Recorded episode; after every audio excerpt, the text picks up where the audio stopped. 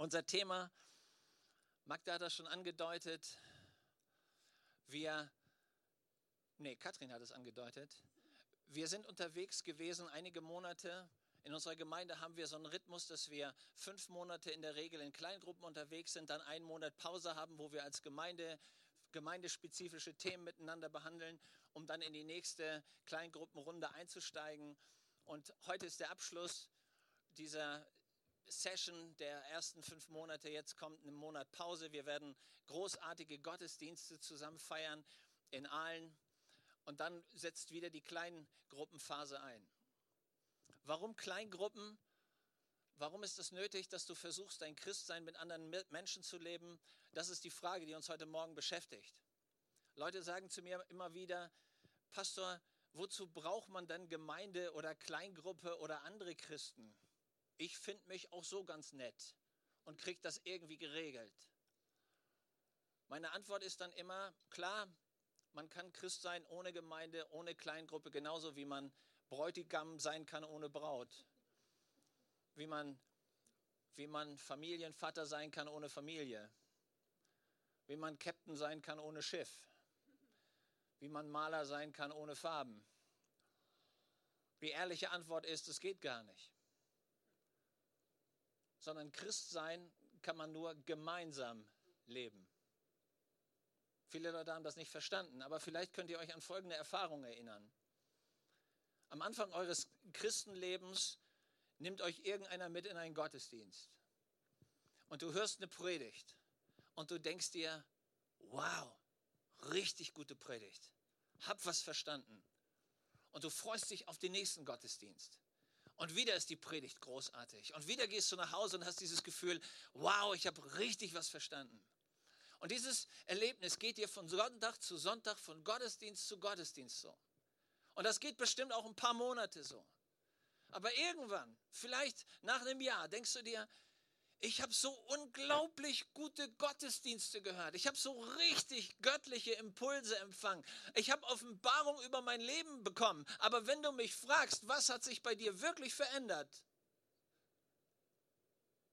ist die Antwort wenig. Und irgendwann kommst du auf den Gedanken, wieso habe ich so unglaublich viel großartige Erkenntnisse und in meinem Leben setzt sich davon so wenig um? Gibt es irgendwen, der weiß, worüber ich rede? Das ist für alle die, die schon lange dabei sind, die genau diese Erfahrung machen. Wir sind so lange dabei und dein Kopf wird vor lauter geistlicher Erkenntnis immer größer und immer voller. Aber das, was du entdeckst, ist, in meiner Alltagspraxis, in meiner Persönlichkeit, in meinem Lebensstil setzt sich davon relativ wenig um. Und die Frage ist, warum ist das so? Und wie bringt Gott dich dahin, dass du tatsächlich wächst? Und jetzt kommt die großartige Erkenntnis. Wir wachsen nur in Gemeinschaft. Hast du gewusst, dass wenn ich alleine bin, ich mich meistens mit mir einige? Das ist cool. Ich streite mich relativ selten mit mir selber. Wenn ich so ein Lied singe, du bist gut, dann denke ich immer schön, dass sie mir das zusingen. Aber wisst ihr, wann der Stress einsetzt und ich merke, dass es Bereiche in meinem Leben gibt, wo ich Veränderung brauche? Genau, wenn ich mit anderen Menschen zusammen bin. Aber genau da setzt meine Entwicklungsphase ein, nicht vorher. Und liebe Freunde, Gott hat das genau so gemacht, dass Christsein nur im Wir funktioniert. Deswegen findest du in der Bibel, wenn du die Apostelgeschichte, die Geschichte der ersten Christen anschaut, ganz selten das Einzelwort Singular Christ, sondern es geht immer nur sie, die Christen, plural. Und wenn sie irgendwas gemacht haben, dann heißt es, sie taten gemeinsam. Christsein im Einzelpunkt und im Einzelmenschen gibt es eigentlich nicht. Es geht nur im Wir. Das ist genauso wie Familie. Kannst du nicht als Einzelperson leben. Das geht nur im Wir. Und alles, was Veränderung in uns bewirkt, geht nur im Wir. Das ist das Geheimnis, warum manche Leute ihr Leben lang von einem Gottesdienst zum nächsten gehen und trotzdem dieselben Stinkstiefel bleiben. Und dieselben komischen Leute. Weil Prozesse gehen nur im Wir. Das ist übrigens der Grund, warum manche Leute mir versuchen zu verkaufen, ich bin auch ein Christ, aber Gemeinde brauche ich nicht. Weißt du, was du damit eigentlich sagst? Bitte lass mich, wie ich bin. Ich will gar nicht mich verändern. Ich möchte auch nicht, dass jemand an mir arbeitet. Und eigentlich ähm, habe ich Angst davor. Und man erzieht sich deshalb Gemeinschaft, weil man Angst davor hat, dass vielleicht irgendwelche Schattenseiten rauskommen, die man lieber versteckt halten würde. Aber Veränderung, liebe Freunde, gibt es nur, wenn wir die dunklen Seiten ans Licht bringen. Da kommt Heilung. Und das ist der Grund, warum die Bibel uns einlädt, aus Gemeinschaft heraus zu leben. Wer ist Gemeinde? Gemeinde ist kein Gebäude. Für viele eine richtige Offenbarung. Gemeinde ist kein Gebäude, das man einmal in der Woche bevölkert. Gemeinde ist auch nicht, wir haben einen Gottesdienst mit Lobpreis, Kollekte und Predigt. Gemeinde ist, wenn du und ich, wenn wir Gemeinschaft haben und Jesus der Mittelpunkt ist. Da entsteht Gemeinde. Und wo das nicht ist, sind wir irgendwas Religiöses, aber Gemeinde sind wir nicht. Und das ist, was Jesus seinen Jüngern mitgegeben hat. Das ist, was diese ersten Christen so enorm aufbrechend und durchbrechend sein ließ. Von denen heißt es in der Apostelgeschichte im zweiten Kapitel folgendermaßen, sie hielten beständig oder ununterbrochen wörtlich an der Lehre der Apostel fest, an der geschwisterlichen Gemeinschaft, am Brechen des Brotes und an den gemeinsamen Gebeten. Sehr spannend. Sie, wieder Mehrzahl, hielten beständig, ununterbrochen. Also das war nicht ein Spielchen, das sie einmal alle sechs Monate gemacht haben, sondern sie hielten beständig, ununterbrochen an, diesem, an der Lehre des Wortes Gottes, an der Gemeinschaft, am Abendmahl, ähm, am Miteinander teilen. Das war ihr Lebensstil. Und in diesem Lebensstil wurden sie geprägt miteinander. In dieser Jesus-Gemeinschaft untereinander haben sie voneinander gelernt. Der, der Newcomer war, von dem, der schon länger dabei war, und so weiter. Und genau das ist, was eigentlich Gemeinschaft mit Jesus ausmacht. Ich wachse in dieses Bild Jesu hinein. Ich werde Jesus mehr und mehr ähnlich. Ich entdecke, wie meine Denk- und meine Verhaltensveränderungen von Jesus her geprägt werden. Und das ist, was wir eigentlich brauchen. Und das ist, warum man die ersten Nachfolger Jesu tatsächlich Christen nannte. Da war Jesus irgendwie sichtbar. Ich frage mich das manchmal, wenn du mit Leuten unterwegs bist und du dich ernsthaft fragen musst, ist er Christ oder nicht? Leute sagen das manchmal zu mir. Ähm, hey, die Antwort ist simpel. Wenn keiner mitkriegt, dass du Christ bist, bist du keiner. So einfach ist das. Wenn du verheiratet bist, begeistert und mit großer Liebe und niemand kriegt das mit, dann stimmt in eurer Ehe irgendwas nicht. So ist das mit unserer Beziehung zu Jesus auch. Das, was dich packt, das kommt irgendwie rüber. Stimmt's? Das geht nicht anders. Und wenn das irgendwie nicht funktioniert, ist irgendwas schiefgelaufen. Und du kannst es mal testen bei dir. Erinnere dich, versuch dich an die fünf besten Predigten zu erinnern, die du gehört hast in den letzten fünf Jahren. Würdest du auf fünf gute Predigten kommen, an die du dich ernsthaft erinnerst? Halleluja. Das sind die Fans und die eigene Tochter, das ist super. Ich habe darüber nachgedacht, ob ich mich wirklich an fünf elementare, mein Leben radikal verändernde Predigten erinnern kann. Ich musste richtig lange nachdenken. Und dann habe ich mich gefragt, kann ich mich an fünf Menschen erinnern, die in mein Leben mit ihrer Liebe was Radikales reingelegt haben. Und wisst ihr, was mir aufgefallen ist? An fünf Leute konnte ich mich relativ schnell erinnern. An die Predigten, das hat gedauert. Warum kann ich mich an Menschen besser erinnern? Weil wir können uns immer an Liebe erinnern. Und das, was uns am meisten verändert, liebe Freunde, sind nicht schlaue Ideen, sondern ist empfangene Liebe. Und das ist der Grund, warum Gott wollte, dass Gemeinde sich eben nicht nur am Sonntagmorgen zu irgendeiner heiligen Erbauungsstunde trifft, sondern dass Gott wollte, dass wir Gemeinschaft miteinander leben, weil Liebe verändert uns. Und das ist die Herausforderung, die Gott jedem mit in sein Stammbuch geschrieben hat, als wir Christen geworden sind, als wir versucht haben, Nachfolger Jesu Christi zu werden. Und das ist der Grund, warum ich glaube, dass du was brauchst, wenn du geistlich wachsen willst, wenn du Jesus-Ähnlichkeit willst, wenn du Persönlichkeitsweiterentwicklung willst, wenn du Denkerneuerung willst, wenn du in deiner geistlichen Berufung wachsen willst. Was brauchst du? Ihr könnt das auch im Chor sagen. Gemeinschaft. Wenn du mit diesem Gedanken nach Hause gehst, fragst du dich, jetzt ist nur noch die Frage, wo finde ich das denn? Genau. Wenn du rausgehst heute und diesen Zettel siehst, dann steht da Kleingruppen drauf. Das ist das Angebot unserer Kirche, um für dich Gemeinschaft lebbar und sichtbar und fühlbar und nachvollziehbar zu machen. Da sind mindestens 16 Angebote, wo du lernen kannst, mit Leuten in Gemeinschaft zu leben. Und ich habe versucht, mal Kleingruppe zu definieren. Versuch mal mit mir mitzugehen. K wie kompakt, L wie lebendig, E wie ehrlich, I wie inspirierend, N wie nachhaltig, G wie glaubensstärkend, R wie richtungsweisend, U wie unglaublich gut, P wie persönlich, das zweite P wie praktisch und das dritte erlösend. Kleingruppe. Da ist das Geheimnis. Du hast dich vielleicht gefragt, wieso hat er eigentlich heute so einen komischen Kittel an? Weil ich eine Kleingruppe machen werde für Leute, die ähm, das Ziel haben, die nächste Generation durch Pfadfinderarbeit und christliche Unterweisung ähm, zu trainieren. Und ich musste etwas suchen, bis ich meinen Pfadfinderkittel wiedergefunden habe. Ähm, aber es wird eine spannende Kiste. So, wenn du merkst, du hast ein Herz für die nächste Generation und denkst, hey, da müsste wirklich was passieren, herzlich willkommen. Ich mache gerade Schleichwerbung für meine Kleingruppe.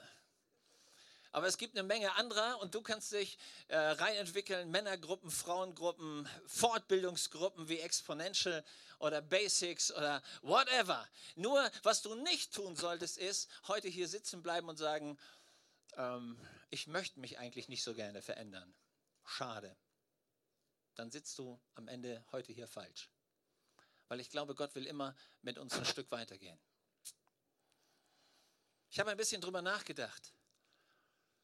Leute kommen zu mir und sagen, weißt du, die Kirche wird immer größer. Und je größer die Kirche wird, desto weniger fühle ich mich wohl. Weil ich fühle mich nicht mehr wahrgenommen. Was ist dein Geheimnis und deine Lösung? Dankeschön. Ein anderer sagt zu mir, weißt du, in der Gemeinde predigt immer einer und die anderen müssen alle zuhören. Sage ich, du hast recht. Wie kann man das ändern, dass alle mitreden und alle zuhören und alle was davon haben? Danke. Im Gottesdienst, da kann man reinlaufen, wie man will. Keiner spricht dich an, auch wenn du ein Gesicht hast, als wenn dreimal schon der Sargdeckel reingefallen ist. Ja, aber wo wirst du registriert mit so einem Gesicht? Wo fragt man, wie geht's dir? Ja, langsam kriegen wir es hin, ja? Genau. Gott hat das deshalb gemacht, weil er wusste, dass wir den persönlichen Ansprechpartner brauchen. Und da, wo du jemanden hast, der sich in dich investiert, merkst du, hey, da setzt es mich frei. Das ist Gottes Plan, deswegen hat er Kleingruppe erfunden.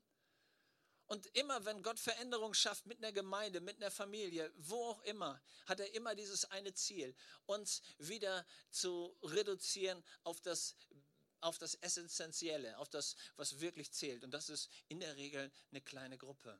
So hat Gott das gemacht. Das war sein Ziel. Ich habe in der Kirchengeschichte ein bisschen nachgeschaut. Es gibt eine großartige Bewegung im Anfang des 18. Jahrhunderts. Zwei hervorragende Leute. Einer hieß George Whitfield. Das war, als ich als Theologiestudent die ersten Predigten von diesem Mann gelesen habe. Das hat mich total fasziniert. Ihr müsst euch das vorstellen, 1770, 80 so die Ecke. Da tritt ein Typ auf in England, George Whitfield, kleiner, untersetzter, bisschen dickerer Mann. Der Typ kommt auf die Idee, die Kirchen sind leer, man muss außerhalb der Kirche predigen. Und er stellt sich vor irgendwelche Minen. Damals Bergbau war riesig. Vor diesen Schächten sammelten sich oft hunderte Leute, bis das da mal bergab ging. Und er stellte sich hin und predigte. Und dieser Mann hatte eine Predigtbegabung, dass es nachweislich Gottesdienste gab, wo bis zu 40, 50.000 Leute da waren und der Mann predigte. Frag mich, wie der das ohne Lautsprecheranlage gemacht hat. Unglaublich.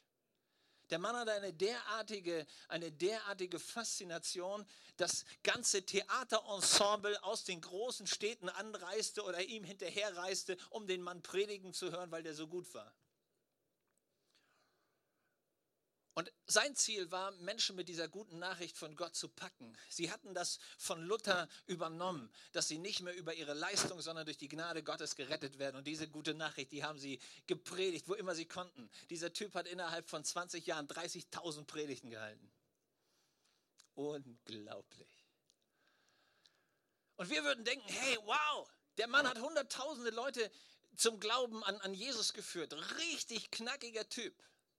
Aber er hatte einen Gedanken, der ihm am Ende nicht die Frucht brachte, die er sich gewünscht hätte. Er kam nämlich auf den Gedanken, wenn man die Leute predigt, dann reicht das. Die Geschichte sagt, dass außer, dass wir wissen, dass es den Mann mal gegeben hat, nichts von ihm übrig geblieben ist. Er hatte einen Freund. Ein Freund, der, so sagen die Geschichtsschreiber, nicht besonders schön aussah, kein Dollarprediger war. Aber dieser Typ, John Wesley, hatte einen anderen Ansatz. Und ihm war klar, predigtmäßig komme ich an meinen Freund nicht ran, nie im Leben. Aber er sagte, ich brauche drei Methods, ich brauche drei Methoden, drei Schritte, um Leuten klarzumachen, wie sie Jesus wirklich lieben können.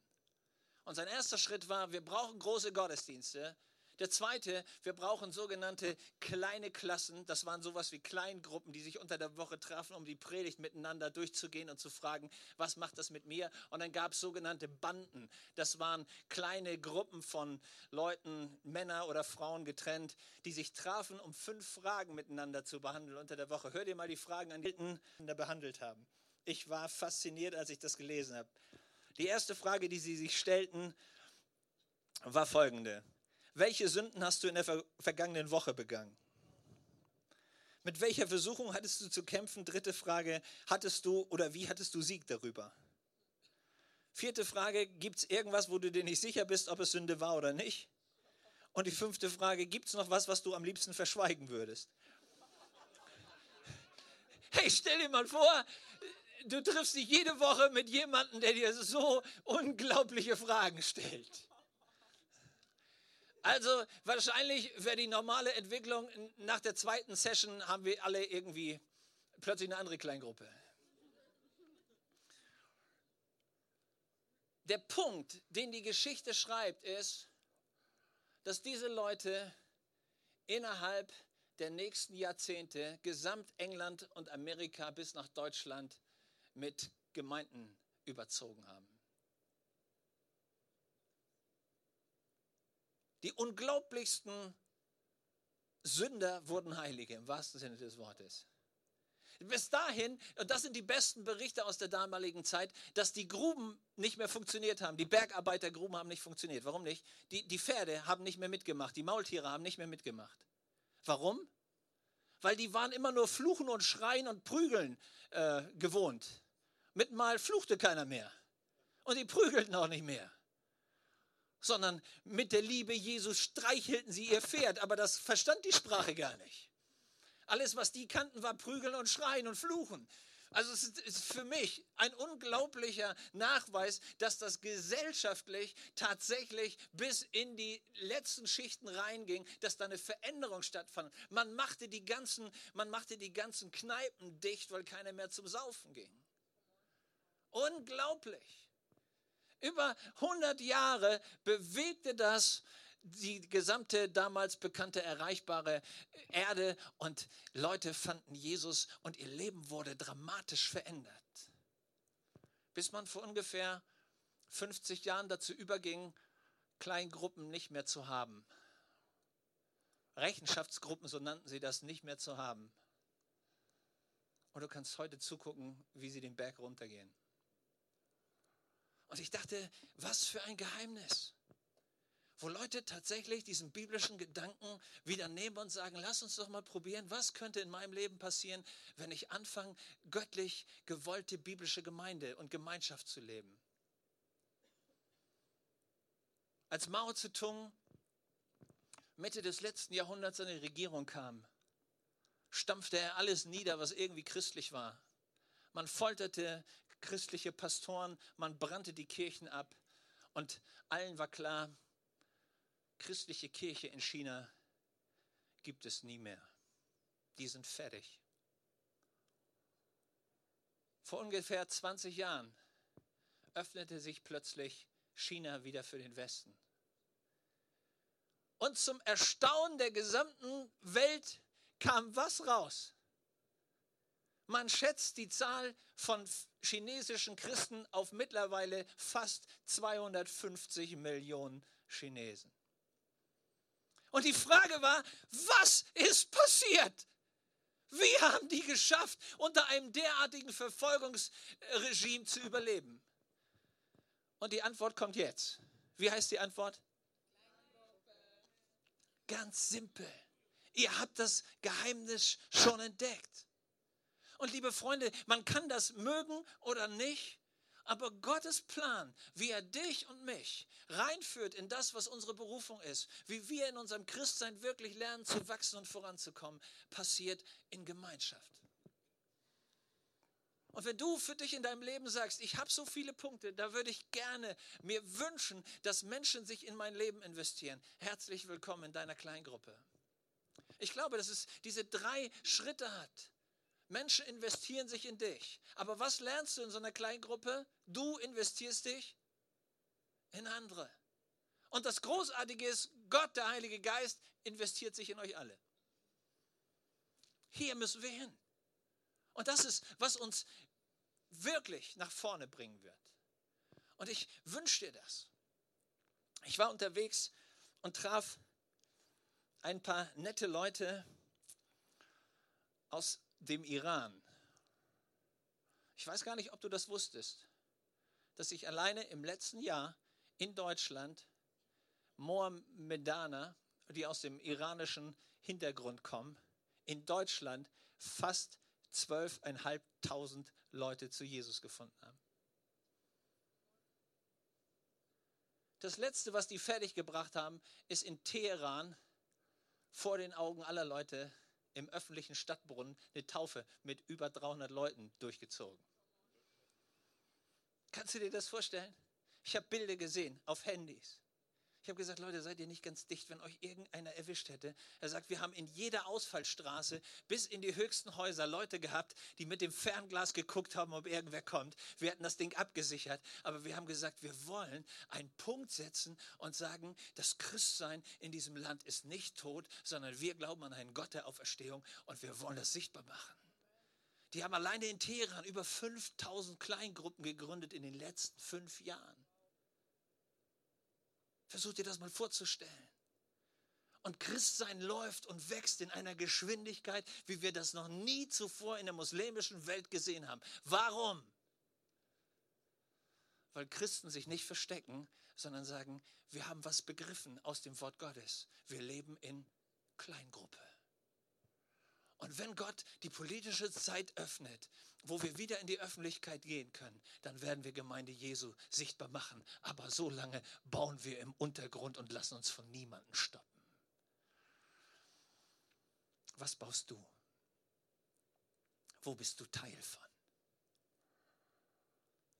Ich bete für dich, dass wenn du jemals in deinem Leben verstanden hast und eine Sehnsucht hast, Jesus stärker zu erleben, mit ihm mehr in deinem Leben voranzukommen, mehr sein Denken, seine Art zu handeln, seine Art zu fühlen, seine Art der Umsetzung leben zu wollen, dass du dir so schnell du kannst eine Kleingruppe suchst und dass du betest und sagst, Herr, wo ist mein Punkt? Wo sind Leute da, die in mein Leben investieren, aber wo bin ich verantwortlich, in das Leben von anderen zu investieren? Und wo willst du als, mit uns als Gemeinde wirklich was nach vorne bringen? Es gibt jemanden, ich würde dich gerne einladen wollen, zu mir zu kommen, genau. Sie war in einer Exponential-Gruppe und ich habe gedacht, es wäre klasse, wenn sie uns ein bisschen was erzählt. So, ja, viele kennen mich, bin Marina, bin aus Möttingen und ähm, ich war die letzten fünf Monate bei der Elke in der Dienstags-Exponential-Gruppe. Ja, wie kam ich da dazu? Also zum ersten, ich habe zwei Gruppen im nicht-christlichen Bereich, zwei Strickgruppen und ja, wusste mehr oder weniger nur wenig über Gruppenleitung Bescheid und haben mir gedacht, ja, so Exponential-Kurs, der wäre jetzt mal gut, um dein Hintergrundwissen über Gruppenleitung und wie mit den Menschen umgehen sollst, die dir anvertraut sind, zu erweitern. Das war mal so mein erstes Ziel und Mei, ich habe auch ein paar aus unserer Gemeinde hier in einer meiner Strickgruppen oder in beide Strickgruppen eigentlich. Und dann kam so der innere Impuls auch, dass ich eine christliche Kreativgruppe in naher oder vielleicht auch ferner Zukunft ähm, praktisch starten möchte. Kommt jetzt drauf, oh, ich muss zuerst noch ein bisschen in meiner Ausbildung weiterkommen. Habe noch ein paar Zwischenprüfungen. Genau. Ähm, und natürlich ähm, meine Erfahrungen, die in Exponential gemacht habe, mehr Hintergrundwissen habe ich gekriegt, das war klar. Aber womit ich eigentlich überhaupt nicht gerechnet habe, das war Veränderung in einigen persönlichen Bereichen. Also ich habe eigentlich im Dezember nach meiner Taufe gedacht, jetzt bist wirklich alle Zweifel los, jetzt bist allen Schmerz los, jetzt bist alles negative Denken los, das kommt nie mehr zurück. Und äh, der Punkt war, ich habe jetzt da nochmal die letzten Tage so ein bisschen drüber nachgedacht, ähm, als der Kurs begonnen hat, haben auch diese Zweifel und diese Anfechtungen wieder angefangen, also ganz arg und auch so negative Denkstrukturen, was ich zuvor gekannt habe, das, das konnte ich auf einmal nehmen, Gedankenstopps und alles Mögliche. Gut, ich habe mir jetzt da dann auch nicht wirklich viel beeindrucken gelassen. Ich habe mir gedacht, gut, es geht irgendwann wieder vorüber.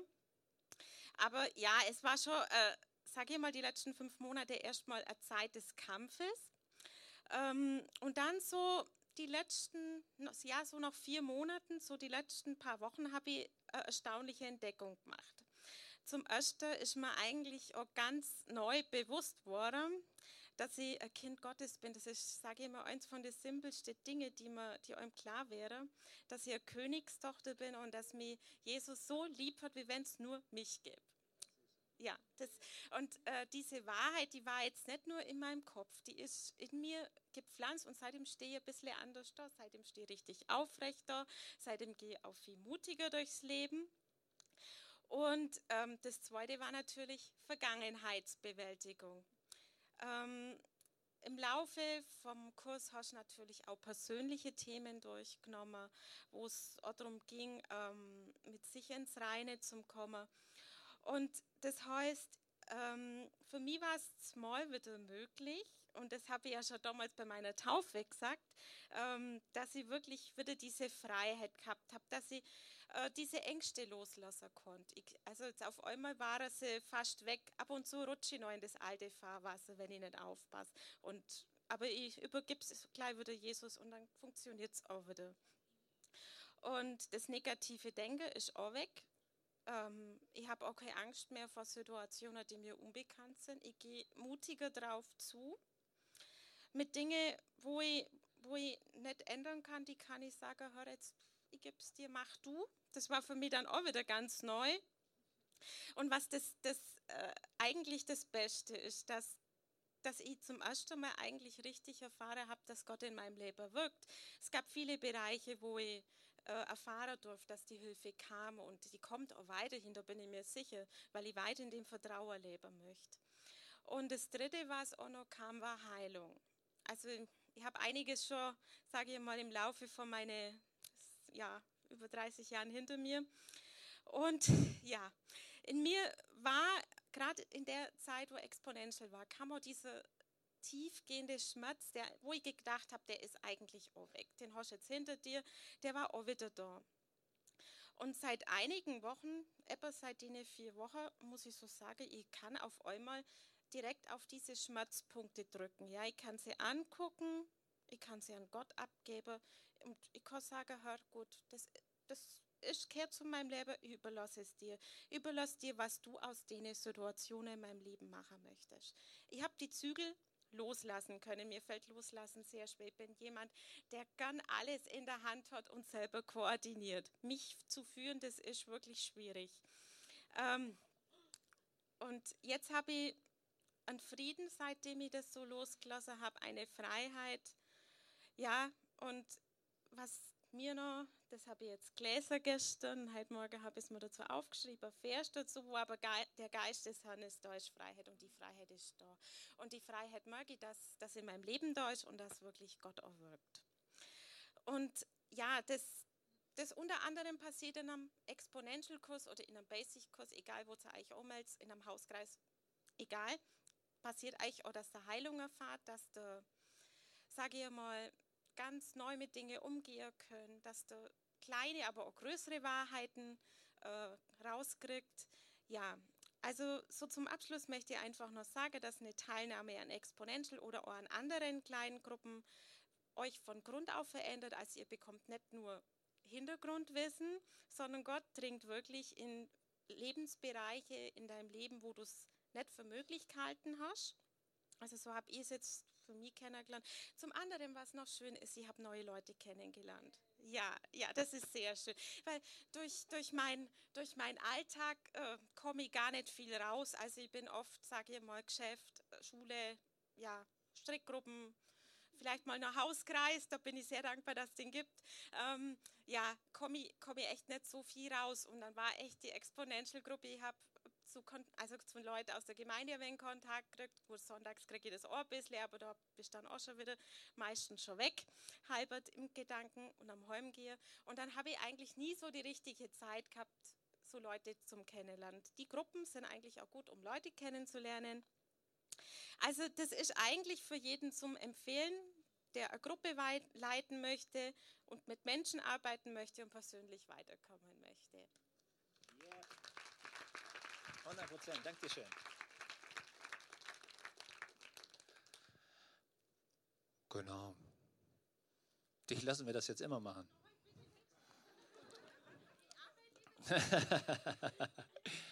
Nein, aber alles ist drin. Super. Als der Jesus mit seinen Jüngern unterwegs war, war es ihm wichtig, diese Gemeinschaft immer wieder beim Abendmahl zu pflegen. Und so machen wir das als Kirche auch. Wir lieben das, Gemeinschaft dadurch auszudrücken. Jesus hat dazu Brot und Wein genommen und dann hat er das erklärt und gesagt, ich gebe einen Teil von mir an euch weiter. Ihr dürft Teil werden von dem, was ich habe. Teil meiner Liebe sein, die ihr aber auch aneinander weitergeben dürft. Und das, was uns als Christen so beeindruckt beim Abendmahl ist, wir haben Vergebung empfangen. Und ich habe mir das vorgestellt, wie als wenn ich vor Gericht stehen würde. Und wenn du mit deinem Leben vor einem heiligen Gott stehen würdest, würden dir ganz schnell ganz viele Schattenseiten auffallen. Und du wüsstest, hier wäre ich schuldig und da wäre ich schuldig. Und wenn du dann noch jemanden hast, der in dein Leben reinspähen kann, so ein Ankläger, so ein Verkläger, der würde vielleicht noch viel mehr Sachen finden. Und du wüsstest in deinem Leben die Chance, dass Gott mich als gerecht, als sein Kind annehmen würde, ist gleich null. Aber dieser Richter spricht zu deinen Gunsten, weil es Jesus gegeben hat. Weil Jesus gekommen ist, um uns zu vergeben. Weil Jesus gekommen ist, um unsere Strafe zu tragen. Weil Jesus gekommen ist, um uns vor Gott, dem Vater, wieder gerecht sein zu lassen. Und egal, was für eine Anklage dein Gewissen dir bringt oder was Menschen dir erzählen oder manchmal sogar die Stimme des Teufels, die versucht dir klarzumachen, was du eigentlich für ein Versager bist, vor diesem Gericht spricht Gott dich immer gerecht und sagt, Jesus hat schon alles bezahlt. Das ist, was ich bei diesem Abendmahl jedes, jedes Mal ganz neu, ganz tief in meinem Herzen verinnerliche und sage, danke dafür, Vater. So sehr hat Gott dich und mich, uns geliebt, dass er uns Jesus geschenkt hat. Und Jesus, von ihm heißt es so großartig, er ist in die Welt gekommen, um Sünder zu retten. auch dich und mich. Und er hat es bezahlt, das ist das Großartige. Und deshalb möchte ich heute als Text für das Abendmahl die Worte aus Psalm 103 lesen, wo es heißt, auf meine Seele, lobe den Herrn und vergiss nicht, was er dir Gutes getan hat. Der dir alle deine Sünden vergibt und heilt alle deine Krankheiten. Der dein Leben vom Verderben erlöst, der dich krönt mit Liebe und mit Barmherzigkeit. Der mit Gutem sättigt bis ins hohe Alter und dich erneuert mit Kraft wie beim Adler. Das ist, was Jesus getan hat. Das ist, was wir an diesem Abend mal feiern. Wir werden Teil von dem, was Jesus erworben hat.